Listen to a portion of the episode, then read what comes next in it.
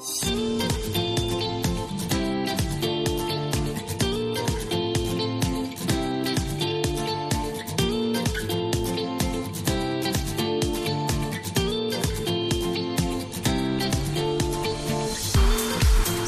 ጤና ስጥልን። የተከበራችሁ አድማጭ ተመልካቾቻችን እንደምናምሽታችኋል። ከአሜሪካ ድምጽ ዋሽንግተን ዲሲ የጋቢና ቤ መሰናዶ ጀምሯል። ዘገባዎቻችንን እናስተዋውቃችሁ።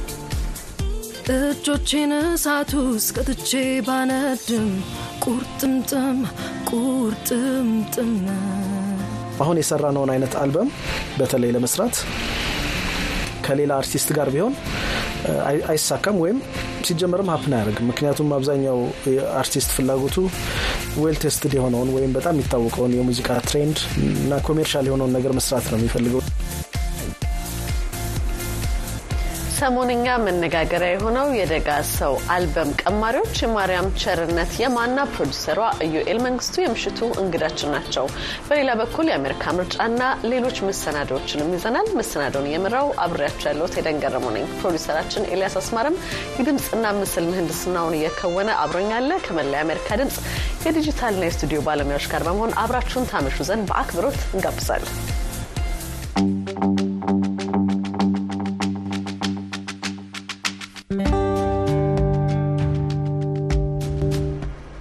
አዲስ አበባ ተወልዳ ያደገችው የማርያም ቸርነት የማ ገና ከልጅነቷ አንስቶ በተለያዩ የሙዚቃ ዘውጎች ውስጥ ያሉ እንግሊዝኛ ዘፈኖችን ያለምንም ልዩነት ታዳምጥና ታዜም እንደነበር ትናገራለች። ምንም እንኳን ቤተሰቦቿ የሙዚቃ ፍላጎቷን በተለይም ደግሞ የምሽት ሙዚቃ ስራን ለመቀበል ጊዜ ቢወስድባቸውም እሷ ግን ፍላጎቷን አስቀድማ በማወቅ ስራዋን በሸራተን ኦፊስ ባር መጀመሯንም ትገልጻለች። ከሰሞኑ የደጋ ሰው የተሰኘ አልበም ለአድማጭ አደርሳለች። የአልበሙ ፕሮዲሰር ኢዩኤል መንግስቱ የማ የገበያ ስራ ላይ ትኩረት ሳታደርግ ለተለያዩ የሙዚቃ ፈጠራዎች ላይ ለመሳተፍ መፍቀዷን እንደሚያደንቅ ተናግሯል። የማ ና የሙዚቃ መምህር ኢዩኤልን አነጋግሬ ያሰናዳሁት ዘገባ ይቀጥላል።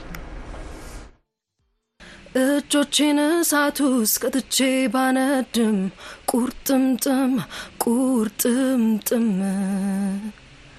ገላ ሲነካካኝ ሰሞኜ ቅልጥልጥ ትርትር ድንግጥግጥ አዲስ አበባ ተወልዳ ያደገችው የማርያም ቸርነት ቤተሰቦቿ ይጠቀሙበት የነበረውን የቁልምጫ ስም ለመድረክ ስሟ መጠሪያነት መርጣ የማ ተብላለች። የማ የተለያዩ የእንግሊዝኛ ዘፈኖችን ማዳመጥና ማዜም የጀመረችው በልጅነቷ እንደነበረ ትናገራለች። በጊዜ ሂደት ድምፃዊ የመሆን ፍላጎት እንዳደረባት የምትገልጸው የማ ሸራተን አዲስ ሆቴል በሚገኘው ኦፊስ ባር ውስጥ ከሚሰሩ የሙዚቃ ባንዶች ጋር ተቀላቅላ ስራ መጀመሯንም ነው የምታስታውሰው። ከአዲሱ አልበሟ አዘጋጅ አቀናባሪና የሙዚቃ መምህር ኢዩኤል መንግስቱ ጋር የተገናኘችውም ስራ ከጀመረች ከሶስት ወራት በኋላ ነበር። ስሜት ሰው ቆለኛ ተራራናት ወጣው አፍቅሬ ደገኛ ደመናውን ቁልቁል አዘቅዝቄ ያየው ፀሐይ ሳትጋረድ ይበርደኛል። ምን ነው ናልኝ መሞቴ ነው ቆለኛ ነኝና አረ ስሜት እቶናማው ፍቅርህ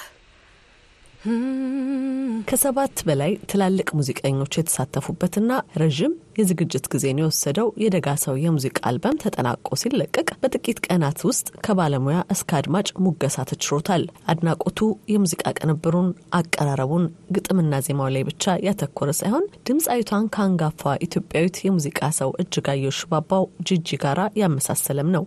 የማን የጂጂ ታናሽ ወይም የጂጂ ደቂቅ ሲሉ ያደነቁም አሉ። የማ አልበሙ በተለቀቀ በጥቂት ቀናት ውስጥ ያገኘችው ይህ አድናቆት እንደከበዳት ከአሜሪካ ድምጽ ጋር በነበራት ቆይታ ተናግራለች። ተጽዕኖ አሳድራብሻለች ለሚለው እሱን ለመመለስ ይከብደኛል። ማለት ጂጂን ማዳመጥ በደንብ የጀመርኩት live ሙዚቃ መጫወት ከጀመርኩ ከወራቶች በኋላ ነው እና ከዛ በፊት ብዙ ጊዜ እኔ ጅማሬ የነበረው በእንግሊዝኛ ሙዚቃ ነበረ። እንግሊዝኛ ሙዚቃ ነው ማዳምጠው ምዘፍ ነው የነበረው። ከባድ አስተያየት ነው። ለምን ትልቅ ሙዚቀኛ ናት ጂጂ እና በሷ መለካት ራሱ በጣም ከባድ ነው ለእኔ በጣም ነው ማከብራት፣ በጣም ነው መወዳት። ትልቅ ናት እና እኔ ይገባኛልም የሚለውን ሁላ አላስብም፣ ግን ለእኔ ትልቅ ክብር ነው። በጣም ትልቅ ክብር ነው። እጅግ በጣም ትልቅ ክብር ነው ለእኔ። የማ በልጅነቷ የተገራው ድምጿ የሙዚቃ አቅሟን የተረዳ ባለሙያ እጅ ላይ የጣላት በጊዜ ነበር። የደጋ ሰው አልበም አዘጋጅ አቅራቢና አዋሃጅ ግጥምና ዜማ በመድረስ እንዲሁም ደግሞ አልበሙን ለህትመት ያበቃው የያሬድ ሙዚቃ ትምህርት ቤት ዳይሬክተር ኢዩኤል መንግስቱ ከየማ ጋር የተዋወቁበትና የአልበሙ ዝግጅት የተጠነሰሰበትን ሂደት አጋርቶኛል። እኔ የምጫወትበት የሙዚቃ ባንድ ውስጥ አጋጣሚ ከኛ ጋር ትጫወት የነበረች አንድ ሌላ ድምፃዊት ወደ አሜሪካ move አረገች እና ግን አጋጣሚ የማርያም ጓደኛ ስለነበረች ሸራተን ከሚጫወትበት ቦታ እኔ ወደምጫወትበት የነበረው ራማዳ ሆቴል ይዛት መጣች። ከዛ ትውውቃችን በዛ ነው የጀመረው። እንግዲህ መጀመሪያ sound check ላይ አስታውሳለሁ ወደ 11 ሰዓት ተኩል ወደ 12 ሰዓት አካባቢ ይመስለኛል sound check ላይ ነው ይዛት የመጣችው እና ድምጿን ሰማ ነው impress አድርገኝ wow አልኩ። ከዛ ያው መታወቅ መጣ።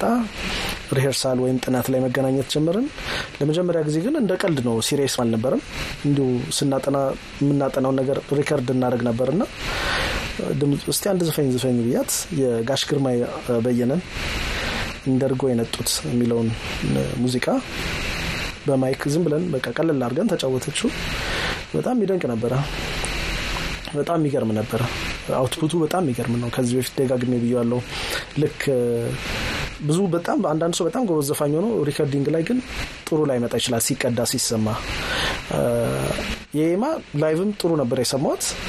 ከዛ recording ኡ ላይ ደግሞ በጣም ጭራሽ በጣም በቃ ወደፊት ሄዳ ከ live ም በላይ በጣም ወደፊት ሄዳ ልክ በምስል photogenic እንደምንለው ነው የሆነውና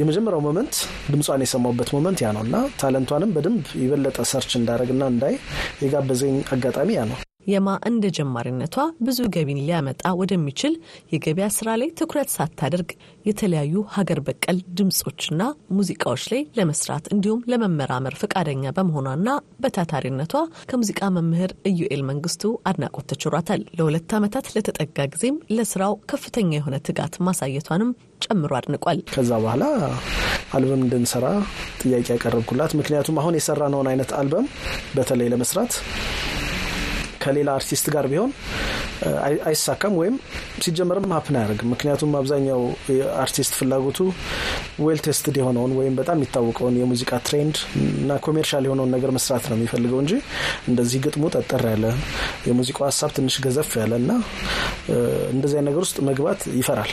ምክንያቱም risk ነው ብሎ ስለሚያስብ እና በዚህ አጋጣሚ የማን በጣም ነው የማመሰግናት ይህን እምነት እኔ ላይ ጥላ ፍቃደኛ ስለሆነች ማለት ነው። እና ከዛ በኋላ ነው እንግዲህ የእሷን talent ወደ production ለማምጣት ሀሳቡ የመጣው። ምንም እንኳን የማ በደጋ ሰው አልበም ጎልታ ብትወጣም ከዚህ ቀደም ለሕዝብ የደረሱ ስራዎችም አሏት። በመጀመሪያ በእንትን ቅኔ ነው ሀገር የተሰኘ ብዙ አርቲስትን ያሳተፈ ለኮቪድ ጊዜ የተሰራ ሙዚቃ ነበረ። እዛ ላይ የመጀመሪያ ስራዬ ነው። ቀጥሎም አንድ single አውጥቼ ነበር በሌላ የሙዚቃ ዘውግ ውስጥ ያለ ማለት ነው። አንድ single አውጥቼ ነበር። ከዛ ቀጥሎ ደግሞ ዶቃ የተሰኘ ይሄ አልበምን ከመውጣቱ በፊት ደግሞ አንድ የሰራሁት ለ soundtrack ነው። ዶቃ የተሰኘ ፊልም ላይ soundtrack ኡን እኔ ነኝ የተጫወትኩት። የደጋ ሰው ከምዕራብ አፍሪካው ኮራ እስከ ኢትዮጵያዊቱም እንዲሁም የአውሮፓ ሀገረሰብ የሙዚቃ መሳሪያዎች ጥቅም ላይ የዋሉበት ከሙዚቃ ቅንብሩ ለገበያ እስከዋለበት ጊዜ ድረስም ከፍተኛ የሆነ ጥንቃቄ የታየበት ለአልበሙ ማስታወቂያም ዘጋቢ ፊልሞችና ለየት ያለ ድረገጽ የተዘጋጀለት ሲሆን የአልበሙ የጀርባ አጥንት የሆነው ኢዩኤል መንግስቱ ለአልበሙ ከወጣው ገንዘብ ይልቅ ትኩረት እንዲደረግ የሚሻው አልበሙን ልዩ በሚያደርጉት ነገሮች ላይ መሆኑን ይናገራል። እንግዲህ ይህን አልበም ለየት ያደርገዋል ብዬ የማስበው ነገር ብዙ ነገር ነው። አንደኛው ነገር የመሳሪያ ስብጥሩ ነው። የመሳሪያ ስብጥሩ በተለይ ሀገር በቀል የሆኑትን በየትኛውም የዓለም ክፍል ያሉ folk music instrument የሆኑትን ሀገረሰብ ይዘት ያላቸው የሙዚቃ መሳሪያዎችን እዚህ ሙዚቃ ላይ incorporate ማድረጋችን አንደኛው ለየት የሚያደርገው እሱ ነው። ቅድም እንደተባለው ኮራ ተጠቅመናል ከምዕራብ አፍሪካ ጊታር ይሁን እንጂ የተጠቀምነው ጊታር in a sense የትም ዓለም ላይ ጊታር ጊታር ነው፣ ግን አጫወቱ በየዓለም ላይ ያለው የጊታር አጫወት የተለያየ ነው። አውሮፓ ውስጥ ያለው የጊታር አጫወት ሌላ ነው። ጃዝ አሜሪካ ውስጥ ያለው አጫወት ሌላ ነው። አፍሪካ ውስጥ ያለው አጫወት ሌላ ነው። ለምሳሌ የተዋረግ culture ወይም የምዕራብና የሰሜን አፍሪካ የሙዚቃ ባህል የሆነውን የተዋረግ የሙዚቃ የጊታር አጫወት ተጠቅመናል። ካላባሽ በጣም አፍሪካ ውስጥ popular የሆነ የባህላዊ የምት መሳሪያ ነው፣ ከቅል የሚሰራ እሱን ተጠቅመናል። አውሮፓ ውስጥ እንዲሁ Portuguese guitar የሚሰኝ መሳሪያ አለ፣ ባህላዊ መሳሪያ፣ እሱም እንደዚሁ የክር መሳሪያ ነው፣ እሱን ተጠቅመናል። እና እነዚህ እነዚህ instrumentation እነዚህን መቀላቀላችን አንዱ ለየት የሚያደርገው ነገር እሱ ነው። ከሀገራችንም ለምሳሌ ከቤኒሻንጉል ጉሙዝ ዙም ተጠቅመናል፣ ከጋሞ ዲታ ተጠቅመናል፣ ከደራሼ ማይራ የሚባል መሳሪያ አለ፣ እሱን ተጠቅመናል እና እነዚህ እነዚህ ለየት የሚያደርገው ጉዳይ ነው። ሁለተኛው ለየት የሚያደርገው ጉዳይ ደግሞ እንዳልኩሽ ነው። ቅድም ብዙ አርቲስት የማይደፍራቸውን ለምሳሌ ብዙ ሰው የማያውቃቸው ነገር ግን በጣም advance እና complex የሆነ የሙዚቃ እውቀት ያላቸው የባህል ወይም የሀገር በቀል ሙዚቃ መሳሪያ ተጫዋቾች አሉ ወይም ሙዚቀኞች አሉ። እንደ ምሳሌ እንደ ለምሳሌ የኤዶ ይባላል የጋሞ እስከ ሰባት part ድረስ harmony ድምጽ ያለው ወይም ህብረት ድምጽ ያለው ሀገር በቀል እውቀት አለ። እሱ ላይ እንግዲህ እድሜያቸው በግምት ሀምሳ በላይ ሀምሳ ስልሳ ውስጥ ያሉ እናቶች እነሱ ጋር ትልቅ እውቀት አለና የእነሱን ተጠቅመናል። ይሄ ለየት ያደርገዋል። አባውዴ ተጠቅመናል። ይህም ለየት ያደርገዋል። በተጨማሪ ግጥም ለምሳሌ ከሚታወቁት አሁን እኛ ከምናውቃቸው በኢትዮጵያ የሙዚቃ ኢንዱስትሪ ውስጥ ግጥም በመስጠት በጣም ብዙ ሰዎች ይታወቃሉ። ከእነሱ ብቻ አይደለም የሚወሰድ ነው እና ከአይን አለም ሀዞ ከምትባል ጋሞ እንደዚሁ ለጥናትና ምርምር በሄድንበት ወቅት ካገኘናት ከእሱ አንድ ግጥም ተቀብለናል እና እነዚህ እነዚህ ነገሮች የአልበሙ I think መለያ ቀለሞች ናቸው። የማና ኢዩኤል በቀጣይ የደጋ ሰው የሙዚቃ ቡድን የተለያዩ የሙዚቃ ጉዞዎች እንደሚኖሩት የጠቆሙ ሲሆን በዋናነት የአልበሙ ዓላማም ሀገር በቀልና ዘመን ተሻጋሪ ስራዎችን መስራት መሆኑን ጠቁመዋል። በቀጣይም የተለያዩ የሙዚቃና የዜማ ሙከራዎቻቸውን እንደሚቀጥሉም አስታውቀዋል። የኢትዮጵያ ሙዚቃ በተለያዩ አርቲስቶች international የሆን እድል አግኝቷል። ለምሳሌ በ1960ዎቹ እና ሰባዎቹ በነ ክብር ዘበኛ ባንድ፣ በ military ባንድ፣ በተለያዩ ባንድ የኢትዮጵያ ሙዚቃ ዓለም ላይ popular ሆኗል። በተለይ Éthiopiques ፍራንሲስ ፋልሴቶ publish ካደረገው በኋላ የኢትዮጵያ ሙዚቃ በደንብ ዓለም ላይ የሚሰማበት እድል አለ። ቅርብ ጊዜ እንግዲህ እኔ በግሌ የማውቀው ደግሞ እጅጋየሁ ሽባባውን ነው። የጂጂ ዓለም አቀፍ ስራ ነው እና እስካሁንም ድረስ ብዙ እንግዲህ በረጅም ዓመታት ሆኗል፣ ግን fresh ነው ሙዚቃዎቿ እና ዓለም አቀፍ ሙዚቃ ተሰርቷል በእነዚህ አጋጣሚዎች እና አሁንም የኢትዮጵያ ሙዚቃ እንደዚህ local ሆኖ እንዳይቀር እኛ ብቻ አይደለም enjoy ማድረግ ያለብን። ኢትዮጵያ በሙዚቃው በነ ሙላቱ ለምሳሌ በነጋሽ ሙላቱ አስታጥቄ ትታወቃለች። ልክ እንደዚህ አይነት ዓላማ የያዘ የኢትዮጵያ ሙዚቃ worldwide ተደማጭ የማድረግ ዓላማ አድርገን እየሰራን ያለ ነው እዚህ አልበም ላይ ማለት ነው። የደጋ ሰው አልበም እንደ ዶክተር እዝራ አባተ፣ ድራመር ተፈሪ አሰፋ፣ የሙዚቃ አቀናባሪ ጆርጋ ስዩም፣ ይልማ ገብረአብ፣ እንድሪስ ሀሰን፣ ጋሞዎቹና ሌሎች ከፍተኛ የሀገር ውስጥና የውጭ ሀገር ሙዚቀኞችን ያካተተ ስራ ነው። ከአሜሪካ ድምፅ ለተጠናቀረው ዘገባ ኤደን ገረመው ከዋሽንግተን ዲሲ።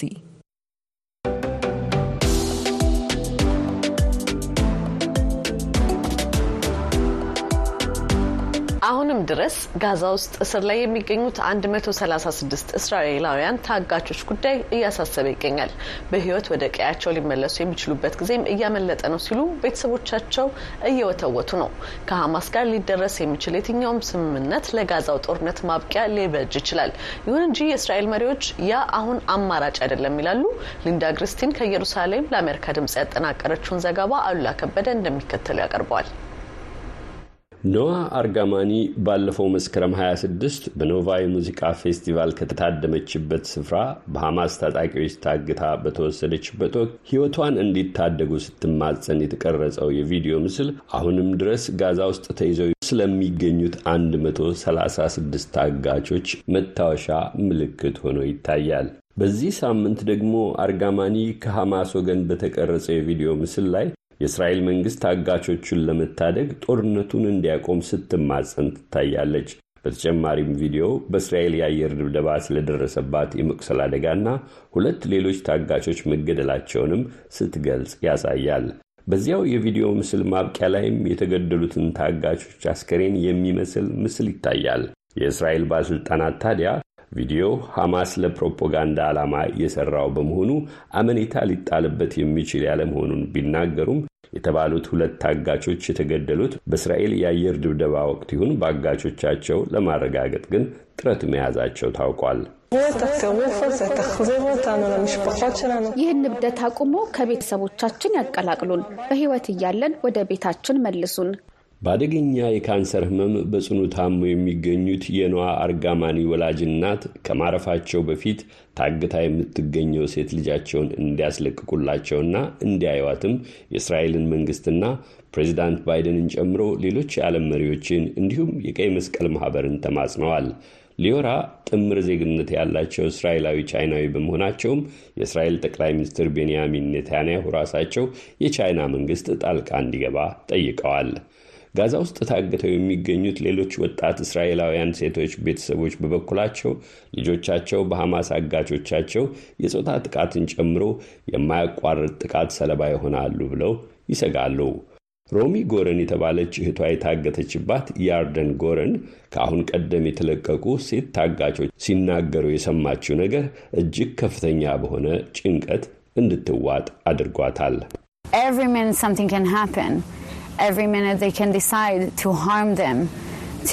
በእያንዳንዷ ደቂቃ የሆነ ነገር ሊከሰት ይችላል። በየትኛውም ቅጽበት ለጉዳት ሊዳርጓቸው፣ ሊያንገላቱ፣ የአእምሮና የአካል ጉዳት ወይም ጾታዊ በደሎች ሊያደርሱባቸው ይችላሉ እና ምንም አይነት ረዳትም ሆነ ተከላካይ የላቸውም። የሚፈጸምባቸውን ለመቃወም ወይም ለመቋቋም ምን ማድረግ ይችላሉ? መረዳት እንደምትችሉት እናንገራገር ቢሉ ሕይወታቸውን ጭምር ሊያሳጣ የሚችል ነገር ሊከተል ይችላል። ባለፈው ህዳር ሐማስ ከእስራኤል ጋር በደረሰው ጊዜያዊ የተኩስ አቁምና ቁጥራቸው 240 የሚደርስ የፍልስጤም እስረኞችን ለማስለቀቅ በተስማማው መሠረት ከጠቅላላው 240 ታጋቾች ውስጥ ከአንድ መቶ በላይ የሚሆኑትን ለቋል። ይሁንና አሁን ሐማስ በተጨማሪ ታጋቾችን የሚለቀው ሙሉ የተኩስ አቁም ከተደረሰ ብቻ ነው ሲል ተናግረዋል። የእስራኤል ጠቅላይ ሚኒስትር ኔታንያሁ በበኩላቸው ሐማስን ጨርሶ ለማጥፋትና ታጋቾቹን ለማስለቀቅ አገራቸው ያላትን ቁርጠኛ አቋም ደጋግመው ገልጸዋል።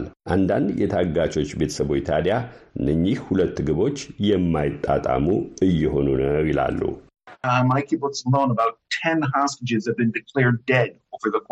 ከኔ ኪቡት ውስጥ ታግተው ከተወሰዱት ውስጥ ብቻ ቁጥራቸው አስር የሚደርስ ታጋቾች ባለፈው ወር ውስጥ መሞታቸው ታውቋል። አስክሬናቸው አሁንም ከሐማስ እጅ ነው። ይህ ሁኔታ በዚህ መልኩ እንዲቀጥል አንሻም።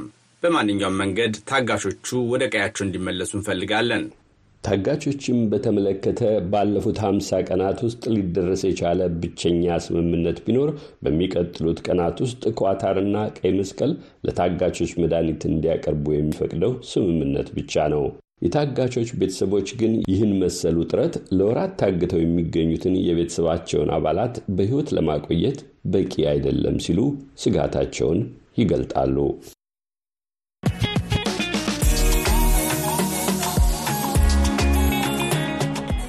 በዚህ በዩናይትድ ስቴትስ የፕሬዝዳንታዊ ምርጫ ተጀምሯል። ከሰሞኑ የቀድሞ ፕሬዝዳንት ዶናልድ ትራምፕ በአዮዋ ግዛት የኮከስ ምርጫን አሸንፈዋል። እንግዲህ ወልዴ ኮከስ ምንድን ነው? ውስብስቡ የምርጫ ሂደትስ ምን ይመስላል? ሲል ባለሙያዎች አነጋግሯል።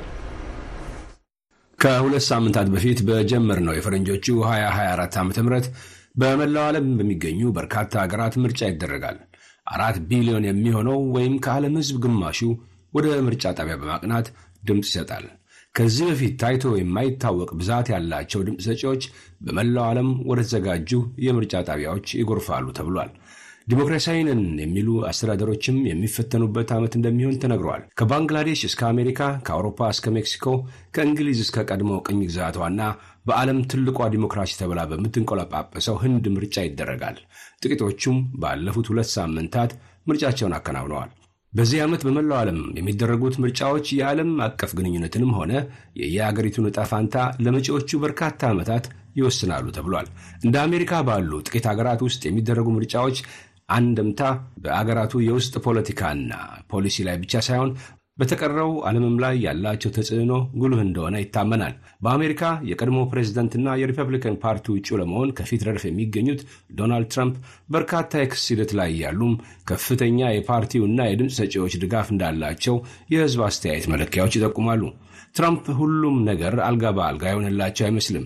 በኮሎራዶ ግዛት የሚገኘው ጠቅላይ ፍርድ ቤት አውሮፓውያን አቆጣጠር ጥር 6 2021 በአሜሪካ ምክር ቤት ላይ ከተደረገው አመፅ ጋር በተገናኘ የህገ መንግስቱን ማሻሻያ አንቀጽ 14 በመጥቀስ በግዛቲቱ ምርጫ እንዳይሳተፉ ወስኗል።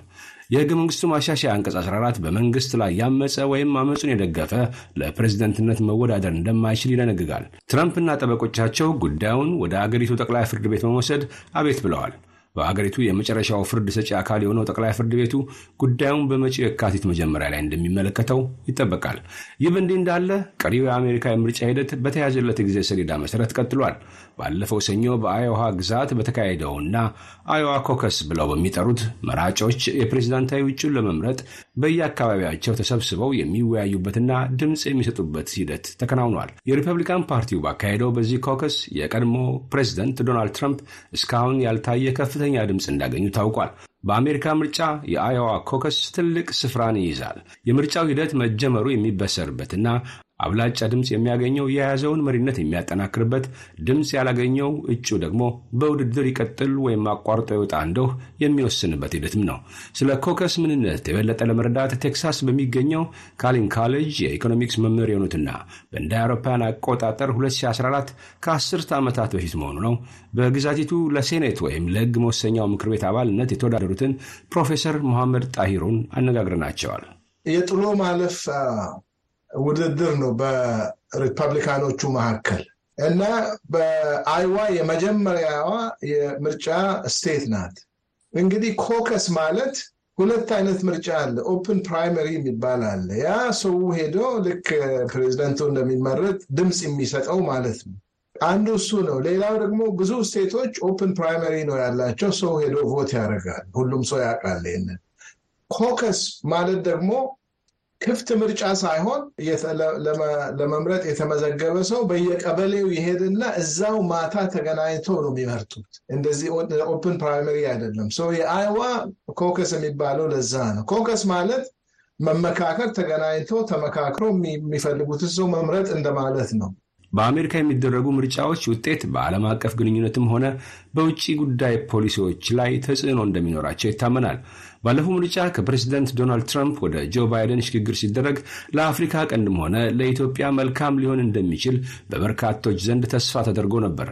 ለመሆኑ ይህ ተስፋ ከምን የተነሳ የመጣ ነው? ተስፋውስ እውን ሆነዋል ወይ ስንል ትውልደ ኢትዮጵያ የሆኑትና በዲሞክራሲው ፓርቲ የተመዘገቡ አባል እንዲሁም ባለፉት በተደረጉ ሁለት ምርጫዎችም ፓርቲውን በመወከል የምርጫ ታዛቢ የነበሩትን አቶ ዳንኤል ውብሸት ጠይቀናል። ብዙ ጊዜ የአሜሪካ የውጭ ፖሊሲ የፓርቲዎቹ ሁኔታ በጣም ብዙ ልዩነት የለው። ምክንያቱም ዋና ዋና ጥቅሞች የሚባሉ ጉዳዮች አሉ። የኢኮኖሚ ጥቅም የጂኦፖለቲካል ጥቅም ደግሞ የአሜሪካን እሴቶች የምንላቸውን ነገሮች በተመለከተ ላይ ተመሳሳይ የሆነ ፖሊሲ ነው ያላቸው። የትራምፕ አስተዳደር ለየት ያለ ነበረ። ከ2017 እስከ 2021 የነበረው ሁሉንም በአውሮፓውያን አቆጣጠር ነው የምቆጥረው እና የዛ ፖሊሲ በተለይ አፍሪካ ላይ የነበረው አመለካከት ሌሎችንም ሀገሮች በተመለከተ የነበረው አሉታዊ የነበረ አቋም ስለነበረው በእኔ ግምት ለአሜሪካን የውጭ ፖሊሲም ሆነ ለኢትዮጵያና ለአፍሪካ ቀንድም አካባቢ በጣም በጣም ተገቢ ለውጥ ነበረበት። ምክንያቱም ለምሳሌ የህዳሴውን ግድብ በተመለከተ የነበረው አቋምና ፖሊሲ፣ ሌሎችንም ጉዳዮች እዛ አካባቢ የነበሩትን በጣም አደገኛ የሆነ አቋም የነበረው አስተዳደር ነበር። እንግዲህ ለምንድን ነው ሰው ግራ የተጋባው የሚለው ነገር ከመጠን በላይ የማይሆን expectation የነበር ይመስለኛል፣ ወይም ጥበቃ ይመስለኛል። ምክንያቱም ማንኛውም አስተዳደር የባይደን አስተዳደር የአሜሪካንን ጥቅም በተመለከተ ዋነኛ አካሄዱ ከዛ ጋር የተያያዘ ነው ብዬ ስለምገምት ነው። ፕሬዚደንት ትራምፕ በስልጣን ላይም ሆነ እጩ ተወዳዳሪ በነበሩበት ወቅት አፍሪካን በተመለከተ የነበራቸው አስተያየት በተለይም የጸያፍ ቃል በመጠቀም አፍሪካን የገለጹበት ሁኔታ የሚዘነጋ አይደለም።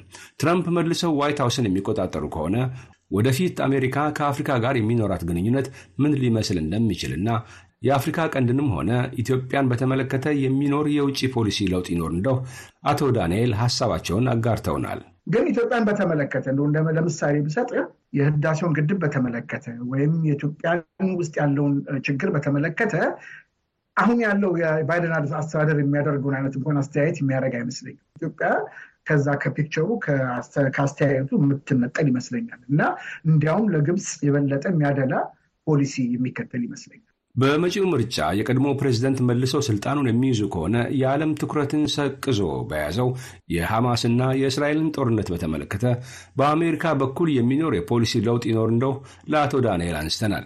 ትረምፕ መልሰው ከመጡ አሜሪካ በአጠቃላይ ከቀረው ዓለም ጋር የሚኖራት ግንኙነት ምን ሊመስል እንደሚችልም አቶ ዳንኤል ግምታቸውን አጋርተውናል። ሌላ የሪፐብሊካን መሪ ወይም ፕሬዚዳንት የነበረ ቢኖር ኖሮ ብዙ ለውጥ አይኖርም ብዬ ነበር የምነግርህ። ምክንያቱም እንዳልኩ እስራኤልን በተመለከተ እስራኤልና በፍልስጤሞች መካከል ያለውን ጉዳይ በግብፅና በዛ አካባቢ ባለው ግንኙነትና geopolitical ጉዳይ ምክንያት በሪፐብሊካኖች እና በዲሞክራቶች መካከል ያለው ልዩነት በጣም አነስተኛ ነው። እውነት ለመናገር መደበኛ በነበረ ሁኔታ ትራምፕ ከዛ ውጭ የሆነ ሰው ነው። ስለሆነ ምን አይነት ለውጥ ሊያመጣ ይችላል የሚለው አልጠብቅም። ለምሳሌ በእኔ ግምት በጋዛ ያሉት የንጹሐንና የሲቪሊያኖችን ጥቃት በተመለከተ ከፍተኛ ግፊት በባይደን administration ላይ አለ፣ በባይደን አስተዳደር ላይ እና ያ አስተዳደር ያንን ጉዳይ በጣም ከልቡ ነው የሚመለከተው። ምናልባት ከእስራኤል ጋር ባለን የአሜሪካን መንግስት ከእስራኤል ጋር ባለው ልዩ ግንኙነት መካከል የእስራኤልን ጥበቃ ወይም ደግሞ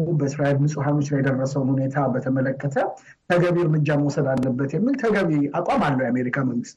ሆኖም ግን ከዛ ጋር በተያያዘ ከመጠንና ከተመጣጠነ በላይ የሆነ እርምጃ የኔታንያሁ አድሚኒስትሬሽን በሚያደርግበት ጊዜ በቂ ግድባት ወይም እቀባ እንዲደረግ አላደረገም እየተባለ ይከሰሳል። የባይደን አስተዳደር ትክክለኛ አነጋገር ነው። ምክንያቱም በጋዛ ሰዎች ላይ የደረሰው አደጋ በጣም ተመጣጣኝነት የለውም። እንግዲህ ምንድን ነው ማድረግ የሚችለው የትራምፕ administration ከተባለ እኔ ለባይደን administration ያንን እንኳን እንደው እረፉ ለማለት ናታንያሁንም ለማስፈራራት የሚችሉበትን ሁኔታ የምናጣ ይመስለኛል። በትራምፕ ጊዜ ምንም ለዛ ነገር ግድ የሚሰጠው አይደለም። የአስተዳደር ምን አይነት ሰዎችም እዛ ውስጥ ሊገቡ እንደሚችሉ አይታወቅም። በመጀመሪያው ተርሙ የነበሩት ብዙዎቹ እንደው በተቻለ መጠን ሊቆጥቡት ሊያስተካክሉት ይችላሉ የሚባሉ ሰዎች በሙሉ ተጣልተው ወጥተዋል ከዛ አስተዳደር። ፕሮፌሰር መሐመድ ጣሂሮ በበኩላቸው የትኛውን ፓርቲ ያሸንፍ በአሜሪካ የውጭ ግንኙነት ላይ ብዙም ለውጥ እንደማይኖር ይናገራሉ። ትራምፕ ጥሩ ነው፣ ዲሞክራቶች ጥሩ ነው የሚሉ ሰዎች really የአሜሪካን ፖለቲካ በደንብ የሚያውቁ አይመስለኝም። በአሜሪካ ፖለቲካ ለመመረጥ ብዙ ነገር ትናገራል ያንን ሁሉ ታደርጋለህ ማለት አለ። ለምሳሌ ፕሬዚደንት ትራምፕ አሁን በእስራኤል እና በሐማስ መሀል ያለውን ጦርነት ወደፊት እንዲያውም ሊተች ይችላል። ግን ያ ማለት ፕሬዚደንት ከሆነ እስራኤልን አይደግፍም ማለት አይደለም። የአሜሪካ ፖለቲካ ጸባዩ እንደዛ ነው። እኔ ብዙም ለውጥ የሚመጣ አይመስለኝም ትራምፕ ፕሬዚደንት በመሆኑ የአፍሪካ ግንኙነት ብዙ የሚቀየር አይመስለኝም። ይህን ደግሞ የምለው for last አራት ፕሬዚደንቶች አይቻለሁ እና በአፍሪካ ያላቸው ፖሊሲ ብዙም አይቀየርም። የቀድሞ ፕሬዝደንት ዶናልድ ትራምፕ የፓርቲያቸው እጩ ሆነው የሚቀርቡ ከሆነ ከወቅቱ ፕሬዝደንት ጆ ባይደን ጋር ለሁለተኛ ጊዜ ፕሬዝደንታዊ ፍክክር ያደርጋሉ። ከዚህ በፊት ከተደረጉት ምርጫዎች ለየት ያለ ትኩረትን እንደሚስብ ይጠበቃል። በአሜሪካም ሆነ በተቀረው ዓለም የሚደረጉ ምርጫዎች በሀገር ውስጥ ፖለቲካም ሆነ ዓለም አቀፍ ግንኙነት ላይ ለረጅም ዓመታት የሚቆይ ተጽዕኖ እንደሚኖራቸው ተንታኞች በመናገር ላይ ናቸው። በዓመቱ አራት ቢሊዮን ሕዝቧ በምርጫ በሚሳተፍባት ዓለም የመንግስታት ሽግግሮች በሰላም ይከናወኑ እንደው በአንዳንድ አገራት ያሉ መራጮች ስጋት አላቸው። ለአሜሪካ ድምፅ እንግዶ ወልዴ ዋሽንግተን ዲሲ። ጋቢና ቪኦኤ ዘውትር በኢትዮጵያ አቆጣጠር ከምሽቱ ሁለት ሰዓት ጀምሮ የወጣቶችን የየዕለት ተግዳሮት ስኬትና የመጪ ዘመን ህልም የሚያስቃኙ መሰናዶዎችን ያቀርባል። የዓለም አቀፍ ወጣቶችን ልምድ፣ ሀገራዊና ዓለም አቀፋዊ አንድምታ ያላቸውን ጉዳዮች በየቀኑ የሚያሰማችሁን መሰናዶ ትከታተሉ ዘንድ ከመደበኞቹ የአየር ሞገድ ስርጭት መገኛዎቻችንና የበይነ መረብ ገጻችን በተጨማሪ የፌስቡክ፣ የትዊተር፣ የዩቲዩብ ገጾቻችን ተሰናድተዋል። ሐሳብና ጥቆማችሁን የመደመር ምልክትና አንድ ቁጥር ቁጥርን አስቀድማችሁ በ2022276379 ላይ በዋትሳፕ አውታር በኩል አድርሱን። ጋቢና ቪኦኤ የአዲሱ ትውልድ ድምፅ ከአሜሪካ ድምፅ የተከበራችሁ አድማጭ ተመልካቾቻችን ከአሜሪካ ድምጽ ተሰናድቶ የሚቀርብላቸው የጋቢና ቪ መሰናዶው ተጠናቀቀ። የደንገረመው መርሃ ግብሩን በመምራት ኤልያስ አስማረ ደግሞ በቅንብሩ አብረናችሁ ነበርን። በነገው ምሽት እንገናኝ። ጤና ይስጥልን።